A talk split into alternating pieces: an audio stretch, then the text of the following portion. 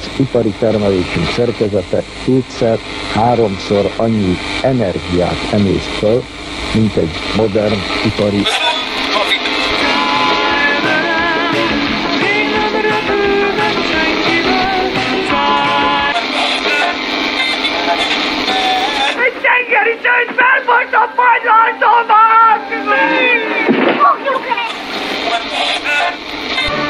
és megszűntek a szocialista blokk országaiban a szovjet típusú diktatórikus berendezkedések. A kelet elkezdett nyugat felé közeledni, kisi esetlenülés után, ám nagy vágyal a valódi demokráciára. Magyarországon szokatlan volt a helyzet, hiszen most nem folyt vér, mint 1956-ban és a második világégés alatt. A hazai rendszerváltás egyik legfontosabb aktusaként 1989. október 23-án az akkori államfő kikiáltotta a Magyar Köztársaságot, amely a harmadik volt a sorban. Ez a három a Magyar Köztársaság podcast, amelyben a hazai rendszerváltás viszonyaiba, szokatlanságába, hangulatába és árnyalataiba lesünk be. Kulturális, egyetemi, emlékezeti és történelmi lencséken keresztül ismerjük meg jobban a történeleme fordulópontját. Következő rendhagyó epizódban újra azt a pillanatot éljük meg, hogy milyen egy podcast a podcastben. A következő kelet-európai percekben a K Európa podcastet készítő srácok merülnek mélyebbre a hazai rendszerváltás korabeli kulturális viszonyokba, most két rajzfilm kapcsán végeznek könnyed mélységi felderítést. Lesznek lumpenverebek, erdővédelem, szirénázó bagoly, japán titkos fegyvert építő egér és a világ legjobb szuperhős neve.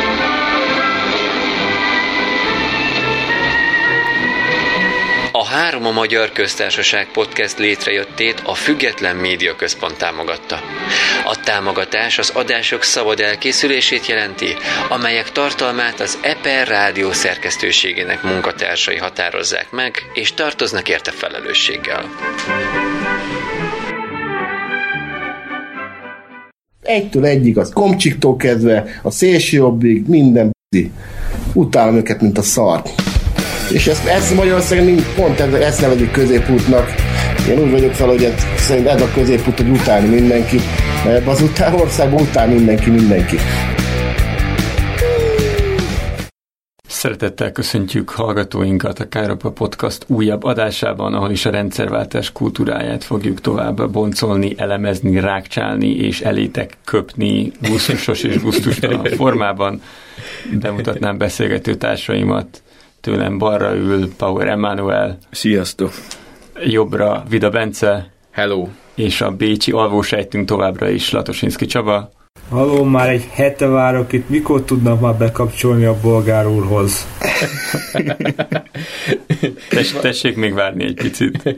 Rajta vagyunk, a bolgár úron is, úgyhogy lesz ebből valami. Én pedig Hócseg János vagyok, és ma is én leszek a házigazdája beszélgetésünknek ahol az előző epizódban egy asszociatív témáról témára kultúra területeiről területre ugráló képet adtunk a rendszerváltást megelőző és rendszerváltás követő éveknek az életéről, és most egy picit mele közelítünk egy területében, mégpedig a mozgókép, a film, rendszerváltás filmek, rendszerváltásról szóló filmek, a rendszerváltás idején keletkezett filmekről fogunk beszélgetni.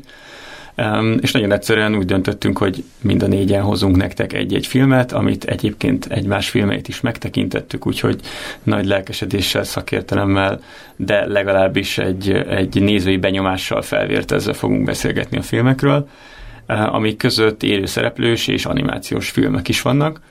Az előző epizódban nagyon kedvesen elidőztünk, és nagy szeretettel gondoltunk Vili a veréb kalandjaira és a, a lumpen verebek minden napjai. a lumpen verebek etikájára, vagy annak hiányára. Úgyhogy ezen a szálon elindulva az animációs filmekkel fogunk kezdeni, és akkor először felkérem Vida urat, hogy vezesse elő az alkotást, amit hozott nektek. Az a film, ami ami az én osztályrészemül jutott, az igaziból szintén előkerült szerintem az előző adásban, én úgy emlékszem, mégpedig a Budapestről készülő ilyen nagyon szép díszletek, háttérfestményeknek az okán. Ugye ezt a Vili Veréb kapcsán is beszéltük, hogy milyen szép képei vannak így a kor- korabeli Budapestről, hogy részletesen azonosíthatók bizonyos helyszínek, és kicsit talán kevésbé egyértelműen, de szerintem az erdőkapitányában is nagyon erősen ott van ez az ilyen urbánus környezet, ami így a 80-as évekre teljesen ez az ilyen betonba öntött Budapest, és hogy van minnak ilyen velünk élő romok, de hogy az egész ilyen nagyon szürke, nagyon büdös, ott mennek az autók, folyton óriási füstfelhő van, tehát hogy ki se látsz belőle, és akkor ezzel van szembeállítva egy ilyen természeti táj gyakorlatilag, ez az érintetlen kis, hát de már akkor is ilyen rezervátumszerűen létező, mint egy nemzeti park, vagy mint egy ilyen kis külön elzárt terület, ez az erdő maga, ami ez a szokásos kerekerdő tele állatokkal, akik szabadon élnek, mindenkinek megvan a maga kis körülkerített autonóm szabad területe, magántulajdona, ahol létezhet. Én, én várom már, hogy mikor borul ki ezen Jancsi, hogy az az, az elitizmus, ami ott van az erdőben zajlik. sok, sok ponton lehet és az, a, és az a felháborító bürokrácia, ami övezi azt a letelepedést, illetve annak a lehetetlenségét, hogy még nyugdíjazott rendőrkapitánynak is gyakorlatilag képtelenség oda, csak így bekorumpálja magát a, a kis mackón keresztül. Na de ja, nem mondok, szót, bocsánat. Igaziból semmi, csak mondok egy plotot, és utána pedig tök jó lenne, vagy nagyon kíváncsi vagyok. Nekem ez egy nagyon személyesen nagyon kedves ö, filmem, nagyon, nagyon szeretem újra nézni, meg, meg így először is nagy élmény volt. Ja, igaziból egy nagyon egyszerű ilyen bűnügyi sztoria van, kicsit ilyen, ilyen ez az ilyen detektív, nyomozós történet, a kicsi eléggé klisés karakterek, gyakorlatilag a szuperbűnöző, aki a mastermind így az egész esemény sorozat mögött, neki a Zero, Zero a nagy Zero, így van, a kifogástalan smokingú kandúr, aki mindig feltűnik és eltűnik, és sose lehet igazán tudni, hogy hol jár éppen, de az látszik, hogy iszonyatos fényűzés, nagyon nagy vagyon veszi őt körül. Vannak az ezzel szemben igenis nagyon lumpen és nagyon a periférián lévő csetlő botló csatlósai, erdőn belül és kívül, tehát van, meg van rajzolva így a városi bűnöző, meg a vidéki bűnöző is, tehát hogy nem kell sokat találgatnunk, hogy ezek hogy néznek ki.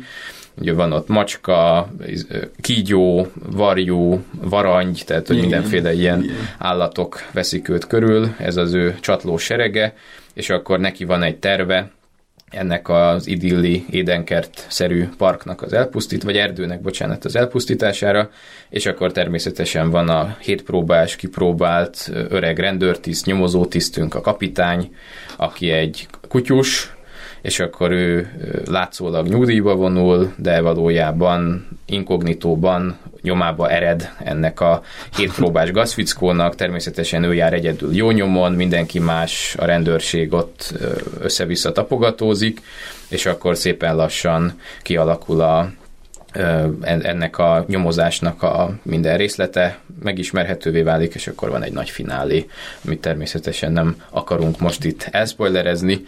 Nagyon, csak kicsit, meglátjuk majd, hogy mire lesz szükség ahhoz, hogy a különböző benyomások kiderüljenek. Én bevallottan elfogult vagyok, meg nem is először láttam. Jancsi, te is láttad már? Igen, igen, régebben is, és most újra is néztem egyébként. De hogy így milyen volt, milyen, aki először látta, milyen volt így elsőre? Úgy... Én most láttam először. Hát amúgy egy nagyon kedves mese, és amúgy meg, meglepően jó volt a, nem csak úgy, a, úgy értve a látványt, hogy szép rajzok, hanem hogy így technikailag is uh-huh. magas színvonalon volt ez kivitelezve. Hm. Igen, úgyhogy Hát egy abszolút jó gyerekmese. Megállja a helyét szerintem bármelyik régebbi Disneyvel. Hm. Igen. Hát ugye a magyar Disneynek is nevezett Dargai Attilának az egyik rendezése 88-ban jelenik meg.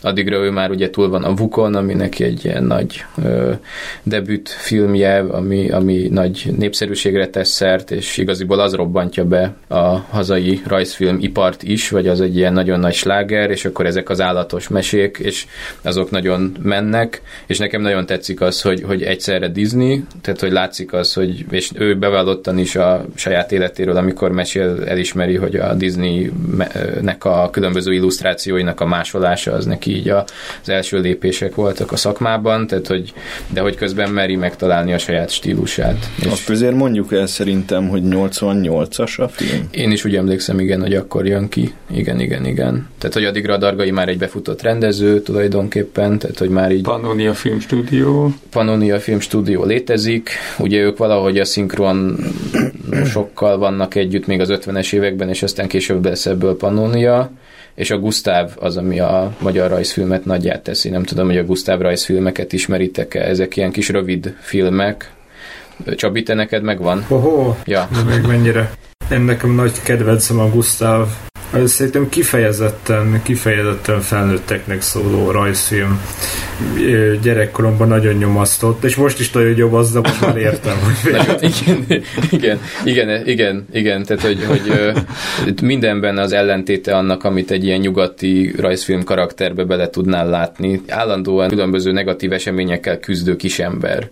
Mm-hmm. Itt így folyamatosan így ránő a valóság, és így körbefonja. Remekül hangzik. Van egy epizód, ami kifejezetten arról szól, hogy a Gustav nem bírja tovább a panelba lakást és a mindennapos taposó malmot, és öngyilkos akar lenni. És az a komikum, hogy hány módon nem sikerül neki öngyilkosnak lenni.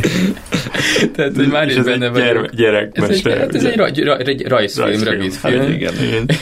és már is benne vagyunk a közepében, de hát, hogy így honnan jön a magyar rajzfilm. Va- Van, van epizód dohányzásról, Igen, az alkoholizmusról. A- Minden, minden, minden benne van, minden ilyen, ilyen késő 80-as évekbeli önpusztítás, meg jövőképtelenség benne Abszolút. van. És ez egy ilyen rengeteg, tehát hogy ezek ilyen kis 8-10 perc kb. nem? Csabi, ilyen nem túl hosszú. Igen, igen, nagyon rövid. Tehát ezek ilyen kis rövid filmek, és, és rengeteget gyártanak belőle, és tulajdonképpen ez az, ami még így a, nem tudom mik, pontosan mikor, talán ilyen 60-as, 70-es években, de hogy így berobbantja a magyar rajzfilmgyártást. De gyakorlatilag ezek azok a rajzfilmek, amit így a nagy közönség számára először le lehet játszani, és ez az, ami így a rajzfilmet kiviszi abból a gyerekeknek szóló mese, nem tudom miből, és népszerűvé teszi, és akkor utána lehet megkockáztatni azt, hogy na, akkor legyenek közönségfilmek is, mert hát ha van rá vevő, és akkor már jöhet a Disney izé, de az szerintem jó megjegyezni, hogy a tényleg K-európai a rajzfilmgyártásunk is, mert a Gusztávnak a izzadó tarkójából, meg ezekből a nyomor, nyomorokból fakad. De akkor arra hogy magyarázatot, hogy miért pont az erdőkapitányát választottad. Mert ugye az volt a kiinduló pontunk, hogy rendszerváltás korabeli Mhm. filmeket, vagy animációs filmeket, amik ö, valamilyen szinten, vagy valamilyen formában jellemzik a, a korszakot. Uh-huh. Hogy ebben szerinted mi volt a jellemző? Vagy, vagy nem, nem, nem akarok a szádba Hm? adni semmit. De kíváncsi vagyok, kíváncsi vagyok arra is egyébként, Vagy, hogy vagy mégis, de... de kíváncsi Szóval- vagyok, hogy neked mi volt egyébként, tényleg? Én nekem van egy saját... ö, Nekem, azért kérdezem, mert nekem nem nagyon van. Szóval, Ja, neked nem én, nagyon van? Én megnéztem, tök jó ilyen, ilyen klasszik, hát kicsit ilyen környezetvédős, tanulságos Mhm. mesefilm, cuki karakterekkel, meg jó pofa az egész, szórakoztató, főleg gyereknek nyilván, Mhm. de hogy ez akár készülhetett volna 2000-ben is, vagy akár most is megcsinálhatnák, nyilván technológiailag más ö, nívón, vagy mondjuk jelen körülmények között talán rosszabbul, hogyha kisvukból indulunk ki, ami, mm. vagy az volt a címe annak a borzasztó A- Az volt a címe, az volt a címe annak a... ez, e, esztétikai Bűncselekménynek. kísérletnek. A, Igen, szóval, igen. Szóval, hogy nem mondom, hogy a lényeg az, hogy máshogy néz neki, mm. de, hogy, de hogy ezt meg lehetne csinálni most is akár, vagy, Uh-huh. vagy bármikor. Igaziból nekem ami nagyon erősen, amit már mondtam, ami nagyon erősen így ehhez a korszakhoz kapcsolja a filmet, az tulajdonképpen tényleg ennek az egész atmoszférának az átéléséből fakad. Tehát, hogy nekem a ugye 90-es évek Budapestjén így kisgyerekként fölnőni tényleg erről szólt, hogy újra meg újra bele botlok dolgokba, amik igaziból az én kis gyerekvilágomban nem szépek, vagy tehát, hogy ami, ami nekem így a gyerekfejjel szép, vagy amit úgy vonzódnék, ez nem vonzó, mert kutyaszar van az utcán, amiben nem szabad belelépni, büdös van az autók miatt, és nem jó szagolni a, ezt a városi... Nincs park. Nincs park, vagy csak így nagyon kicsi, tehát hogy ez a körbekerített, és nem is tudsz akárhogy bejutni, hogy az erdőbe se tudsz olyan könnyen bejutni. Tehát, hogy nagyon sok olyan élményem volt, ami nem fért bele abba a világba, ami szerintem ugye, vagy ami úgy, amit, ami úgy vágytam. Tehát, hogy amiben úgy szívesen fölnőttem volna. És szerettem Budapesten gyerek lenni, de hogy egy csomó mindent nem értettem. És hogy ez a mese, amikor láttam, kicsit feloldotta ezeket, vagy olyan bele, be, belehúzta ezeket a koszos, lehugyozott városi csatornaszagú környezeteket, meg ennek az erdőnek is ezt a végességét, tehát hogy valahogy ezt az egészet segített úgy belehúzni az én kis világomba akkor szerintem, segített úgy ezt a kettőt úgy összekapcsolni, és, és akkor hirtelen megtelt egyfajta ilyen varázslatossággal az a Budapest is, vagy így könnyebb volt utána benne lenni. Most ezt így felnőtt fejjel visszanézve mondom, tehát nyilván nem ö, tudok rámutatni arra, hogy mikor lett nekem jobb ettől Budapesten lenni, de hogy, hogy ö, azért is térek vissza-vissza is újra meg újra ehhez a ö, meséhez, mert valahogy így megőriz valamit abból az élményből, amit én ott akkor nagyon sokszor átéltem azokon az utcákon, meg, meg, meg azokban a játszóterekben, parkokban sétálva, és valahogy ez az ilyen koszos mesevilág az, ami nekem mm. ezt ilyen nagyon K-európaivá is teszi, meg ilyen rendszerváltósá is, hogy ez nem az a Disney mesekastély, ahol te most nem tudom, a beszélő lóval találkozol, meg a, mit tudom én, a gyönyörű szép kakadú vadárot énekel neked egy, egy musical betétet, hanem itt bizony a macska le akarja dózerolni azt, ami maradt a parkból, és akkor te fogod és beleülsz a töfögő, pöfögő ladádba, kimész az erdőbe, elbújsz a kitérdesedett szvetteredben, és akkor ott várod az erdő közepén egy szigeten lehetetlen körülmények között, hogy a, valami történjen. Tehát az is egyébként egy jellegzetes jelenet, vagy talán kétszer is benne van, amikor megy az erdőbe, meg amikor talán visszafelé jön az erdőből, uh-huh. tehát a város és az erdő közt ingázik, és az, a, az az ilyen nagyon brutális, ilyen ipari külkedves. Igen, senki ilyen, földje, senki földje, wasteland, rozsdavidék. Abszolút. Tehát, ez, Igen. Abszolút. Nekem két momentum volt, amitől mondjuk magyar, és ahogy mondtátok, hogy Disney hatásokat is felfedezünk benne, de azért ez nem egy koppintás, és nem egy remake. Igen.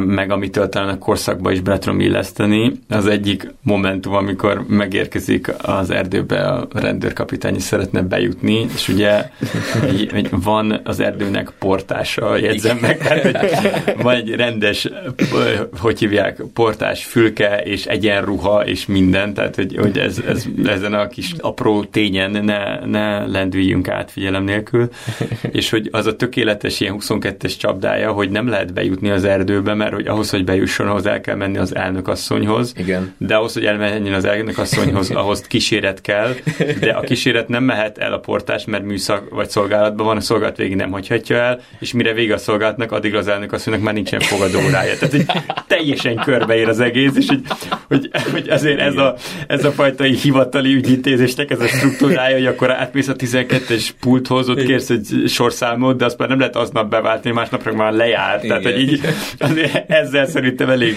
És ez már önmagában ki van ott az elején egy ilyen kis kép a képben hasonlattal, hogy ugye ott az a portás önmagával sakkozik. Tehát, hogy ő ott ül, és neki ez a projektje, hogy ő van a világossal is, meg a sötéttel is, és üti magát folyamatosan, és nyerésben van, és vesztésben van.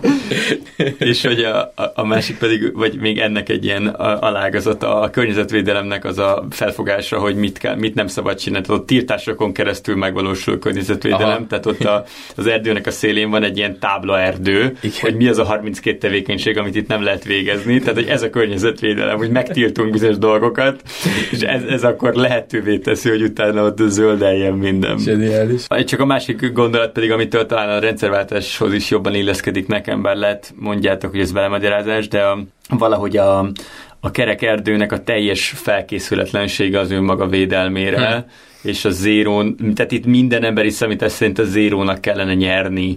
Tehát az, az hogy a nem a zéró nyer, vagy nő nyer, hát uh, ugye ki tudja, az, az csak a fatális véletlenek és a, a mesének a tulajdonképpen szinte csodás elemeinek köszönhető, de itt minden emberi számítás szerint a zérónak le kéne gyalulnia ezt az erdőt a, a földig, és hogy ebben azért nem gondolom, hogy látnoki erővel, de hogy beleláthatjuk azt a fajta szorongás és azt a fajta teljes felkészületlenséget, ami, ami, ami a magyar, amivel a magyar társadalom belépett tulajdonképpen az 1990-es évbe, és akkor ez majd a későbbi filmekben is szerintem nagyon Abszolút. szépen meg fog mutatkozni. Igen, és ott tényleg van egy, amikor ott a, ne, igen, ez spoileres lenne, hogyha pontosan ö, kibontanánk, de hogy tényleg megjelenik több helyen a bűnözőknek, vagy a rosszaknak, meg a rendszernek az összekapcsolódása, hogy ők engedélyük van, már megbeszélték, szerződésük van adott esetben, tehát hogy az egész el van intézve, és hogy egy ilyen bürokratikus gépezet az, ami igaziból itt működik, amit a gonoszok eltérítettek. És Igen. ennyi volt, tehát hogy nincs esély. De szerintetek a, az elnök asszony rezsimje irányított demokrácia, vagy tekinthető, ami ott folyik? Szeretnéd felpiszkálni az anarchisztikus énemet, Csabi? A második kérdése meg az lenne, hogy szerintetek ö, vissza kéne venni az állatrendőrség költségvetését? Hatékony, hatékony testület? hát e, már alapból elég kicsi, tehát hogy, hogy elég szűkös személyzeti kerettel dolgoznak, tehát hogy van a bagoly, aki a sziréna, meg minden egyéb, tehát hogy meg van az egér, aki ugye meg is örökli az egész. aki megint minden egyéb. Aki minden egyéb, és a... van a kutya, aki lelép. Hát meg a bolha. Igen, és a bolha, hát ő a 3 per 3, tehát hogy ő a, a titkos ügynök. Úgyhogy úgy, azért elég polgári szerény. hírszerzés. Ő a polgári hírszerzés, igen. Elég szerény költségvetéssel dolgozhatnak igen, minden valószínűség szerint, és ráadásul nincsen lehatárolva normálisan a, hogy nevezik ezt a jurisdiction, a igen, körzetük, igen, szóval, hogy meg a hatalmi ágakat, azt hagyjuk, az, hogy rémálom. Csak, csak a fegyvereik nincsenek. Szóval akkor don't, don't, don't defund. Don't defund the police. Hát egy csont, csont a legdurvább, amit előránt a kapitány, hogyha valamit akar, ha jól emlékszem. De az is csak ilyen vicc talán, hogy neki. Azt a, azt a, cigi, az a cigit helyettesíti. Ez a cigit helyettesíti, bocsánat, igen, igen, igen. Csabi, neked milyen él? Te először láttad, nem Csabi?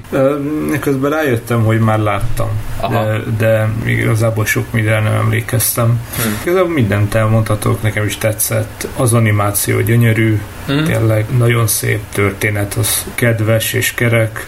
Hmm. Klasszikus védjük a fákat, történet nem kevés mesének az alapja végül is, ami így a 20. század másik felébe keletkezett. Én a rendszerváltás annyira nem érzem benne, de ez lehet, hogy az én fantáziámnak a szerénységét. Ennek a szerénységének a bizonyítványa. Persze, Én akkor azt gondolom, hogy összekapcsolva itt az animációs uh-huh. Filmeket, akkor át is adnám Csabinak a szót, hogy a második animációs filmünket vezesse fel az adásba. Ó, Jézusom! Hát ugye a, a macskafogó az két évvel korábban készült, 86-ban. Ez egy science fiction, cyberpunk, bűnügyi, bűnügyi rajzfilm. Egyébként igen, teljesen jó meghatározás. cyberpunk. A rendező Ternovszki Béla, a forgatókönyvíró Nep József, ugye mindkettőjüknek rengeteg minden máshoz van köze. Többek között az említett Gustavhoz, Mézga családhoz, és még ki tudja még hány magyar animációs klasszikushoz. Hát a történet egyébként nem túl komplex, főleg egy akciórajzfilmnek tekinthető. Kicsit kémtörténet, kicsit lövöldözős dolgok vannak. Ugye az X bolygón Mickey Mouse után 80-ban, az az, az, az időszámításunk, hogy a macskák egy a féle, a féle ilyen bűnöző kartelbe tömörülve nyomják el és próbálják felszámolni végül, végül is az egereket teljes egészében. Az utolsó remény az egereknek egy szuper fegyver, amelyet egy japán egér Tokióban kifejlesztett, és az Intermouse, az egereknek a titkosszolgálata, különleges eleje, CIA, a KGB -ja, reaktiválja a rég visszamúlt szuper titkos ügynököt, Nick Grabowskit, ami a legjobb hősnév valaha, hogy, hogy szerezze meg a terveket. Azért ezzel vitatkoznék, de... Hogy szerezze meg a terveket. Bocsánat. És, és hozza el őket, hogy megépítsék a szuperfegyvert. Végül is ez a, ez a premisszánk, és az egerek győznek. Spoiler, igen. Ups. Ups. Geniális film. Legalábbis én, én nagyon-nagyon szeretem. Még mielőtt, még mielőtt belemennénk, csak mert ezt muszáj mondanom, minden idők legzseniálisabb uh, szuperhős neve az William Blaskowitz a Wolfensteinből, a náci gyilkos lengyel különleges ügynök, Terror Billy. Jó, igen, ő is, ő is ott. Milyen, milyen élményekkel néztétek most a macskafogót, vagy emlékeztek vissza rá, és hogyha kicsit kötjük ehhez az egész rendszerváltós világhoz, akkor milyen, milyen motivumok jönnek elő nektek? Hát elképesztően, tehát hogy igaziból hasonlít a bűnözőknek a bemutatása a, arra, ami aztán a, ezek szerint később készült az erdőkapitánya. A macskáknak nem volt egy jó évtizedük. Igen, tehát ugyanúgy egy ilyen nagyon, tulajdonképpen még ha belegondolunk, a Zérónak a karaktere hasonlít is az Tyfelre. Abszolút. Tehát, hogy hasonló a, tehát elké, simán elképzelhető, hogy ott újra hasznosítottak valami elfekvő karakter vázlatot, vagy valami ilyen verziót, mert ezt szokták csinálni. Bocsánat, Bence, nem tudod, hogy személyi átfedések azok hogy vannak a kettő között, mert biztos voltak. Fú, hát ugye ott, ott a Dargai Attila volt a nagy öreg, tehát hogy ő addigra már egy, tehát hogy a Ternovszkijék azok ezt külön, külön csinálták, a Ternovszki meg a Nep József voltak benne a nagy izé, écezgéberek, vagy hogy mondjam.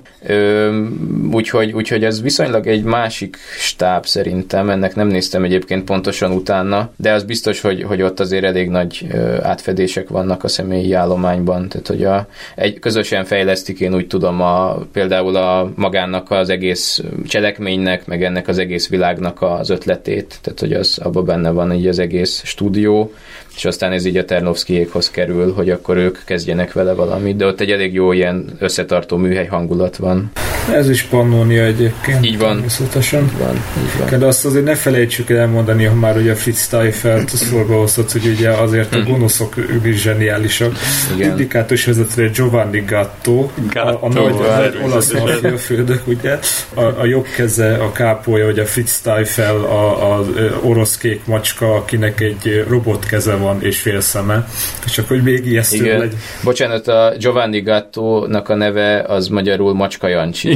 Igen, igen, macska, macska Jancsi abszolút, ugye. És persze Safronek a, a titkára, ugye. Tájfelnek, aki az egész, a, a szindikátus összes, összes ö, ö, ballépésért meg ő fizet. igen, igen, ez is. És hogy megjelenik valahogy ennek az egész multinacionális cégnek, mint olyannak a... Igen, igen. Érdekes ugye, hogy itt nem arról van szó, hogy két, ugye, mit tudom, nemzetállam küzd, ugye ez egerek országa és a macskák országa, hanem ugye a macskák egy ilyen, ilyen, ilyen félig bűnszervezet, félig ilyen dél-amerikai stílusú ö, kartel, illetve egy tényleg egy multinacionális vállalat keverékeként így rátelepszelek az egész társadalomra. Igen.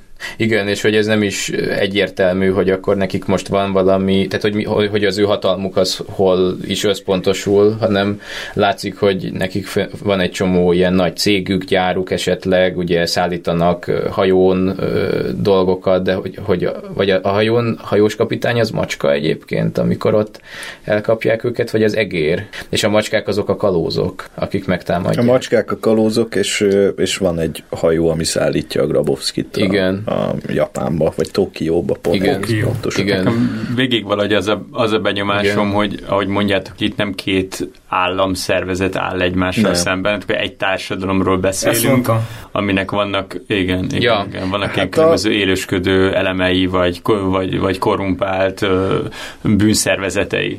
Igazából a macskák ilyen, ilyen tudjuk kik. Szóval egy ilyen, egy ilyen háttérhatalom, ami, ami már, hm. már konkrétan oda, ö, oda jutott, hogy már a gyakorlatban is felütötte a fejét, és, és ilyen erőszakszervezetek Igen. formában, vagy ilyen szabad csapatokként terrorizálják a, az egér társadalmat. Igen, de mondjuk az is egy kérdés, hogy, hogy a, ugye ez az X bolygó, ami egy ilyen fiktív, teljesen különálló égitest, hogy, hogy ott van-e ilyen, hogy mondjuk a, mert amikor ugye bárhova mennek, akkor ott ilyen őslakos egerekkel találkoznak több helyen is, meg ez a folytatásban is ezt a poént ellövik máshol, hogy az egerek azok ilyen őslakosok, és hogy akkor, hogy a macskák azok vajon őslakosoknak számítanak, vagy ők valami invazív fajta. Földön kívüli juvászio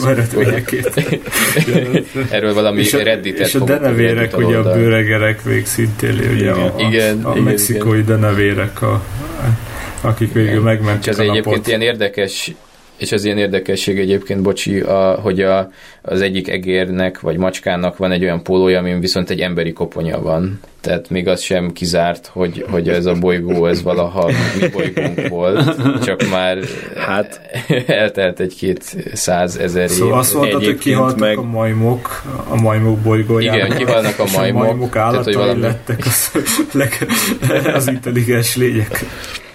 Hát úgy tűnik. De egyébként meg, amikor bármilyen vonatkozási alapot lehet találni a környezetben, akkor az, az egy az egyben ilyen amerikai közeg, meg hát ugye utána a japán Igen. nagyvárosi közeg, Ezt illetve a, a dél-amerikai dzsungel. Igen. Ahol amúgy van kígyó meg kajmán is, úgyhogy azért Igen. befigyelnek ilyen Igen. egzotikus állatok. Igen. De az egésznek a hangulatában én érzékeltem egy ilyen 80-as, 90-es évek akciófilm eleve a, a szüzséje is úgy néz ki, meg, meg, a, meg a hangulata is, a zenei betétek is teljesen megfelelnek egy ilyen, egy ilyen ragtime-os vonalnak, Igen. vagy egy ilyen, egy ilyen jazzes cuccnak, úgyhogy, úgyhogy nekem vég az volt az érzésem, hogy egy ilyen amerikai akciófilm paródiát nézek. Egy zseniális Abszolút. Na, paródiát. Tényleg pont annyira épít rá, hogy megállja a magában is a helyét, mert nagyon, nagyon arra az életérzésre megy rá. Én nem értek a japán rajzfilmekhez, hogy mennyi kapcsolat van azzal, nekem így ilyen némi, né, föltűnik némi hatásonnét is, ahogy emlegettétek, de én nem, nem értek ja, hozzá. Ez szerintem egy tök érdekes. Úgyhogy ezt, ezt, ezt, meg kéne nézni, hogy esetleg ők, ők ismertek-e korabeli, mely 80-as, kicsit, a, kicsit talán a vizuális világban is ilyen 80-as évek japán rajzfilmei kicsit visszaköszönne. De lehet, hogy teljesen tévúton vagy. Minden esetre a, a, a főhősnőnk az japán, az a japán egér, és van egy japán szensei professzor. Igen. Igen. Amúgy az Akik még érdekes. csúcs technológiát raktak össze. Tehát igen, igen. Mi más csinálnak a japánok? vagyunk, hát akkor még, a, akkor még ki szervezték a termelést. Igen. A két év telt el a macskafogó és az erdőkapitánya között, és nekem azért jelentős technikai ugrásnak hmm. tűnik a, az erdőkapitánya a macskafogóhoz képest, szóval, hogy Igen. sokkal régebbinek tűnik a macskafogó, mint amennyire régi, ahhoz képest, hogy tényleg csak két év van a kettő film között. De amúgy ez tényleg igaz, ez a technológiai váltás, hogy óriási az ugrás, és ugyanaz a stáb készíti, tehát hogy ugyanabban a stúdióban készül, szóval tényleg ö, eltelik pár év, és akkor...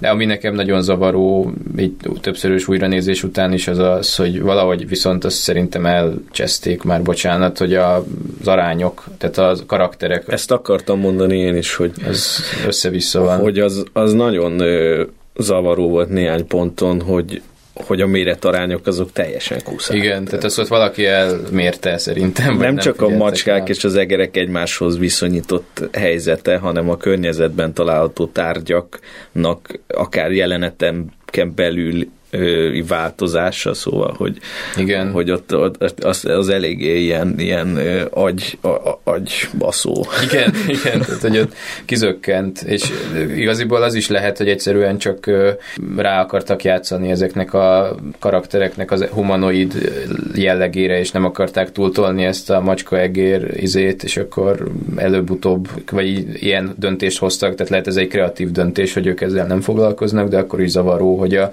Grabov Tarkovsky hol belefér egy kis üvegbe, és akkor ott pörgeti a farkával a tengert, és akkor úgy megy, hol meg akkora, mint egy macska, és, és üti őket. És, tehát, hogy ez ilyen teljesen össze-vissza van, vagy legalábbis ilyen logikát nem fedeztem föl nagyon benne. Ja, Ez mi volt?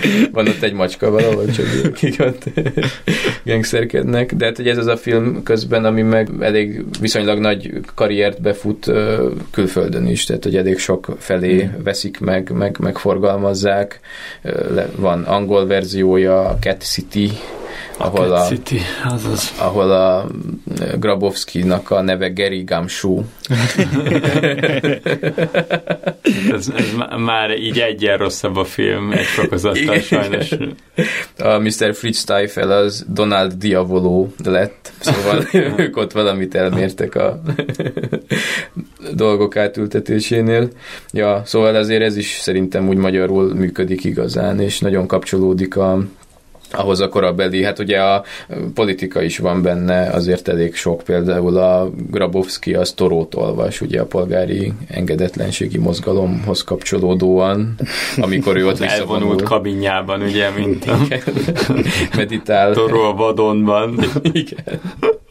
Ez elképesztő. De akkor ezt nyugodtan lehetett exportálni, meg a KGST-ben össze-vissza küldeni ezt a rajzfilmet, mert hogy, hogy amúgy is egy ilyen nyugati érzése van az embernek, hogyha nézi, szóval, hogy ez ott valahol a nyugaton játszódik, hogyha nagyon át akarom, vagy bele akarom magyarázni a, a földi társadalmat a macskák, macskák és egerek ja. harcába, akkor is végeredményben ez egy ilyen, egy ilyen nyugati polgárháborús helyzetet ír le. Igen, és tehát ez nekünk semmi, semmi közünk. Semmi közünk nincsen, itt a, a, Mi ezen a, csak nevetünk. Igen. Mi itt jól érezzük magunkat.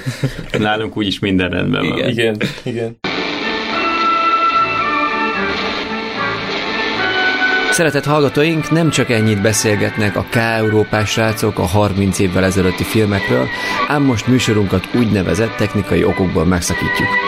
Valójában két epizódot készítettünk a témában, hogy mindannyian tudjuk a rendszerváltás korabeli filmes valóságot mértékkel fogyasztani.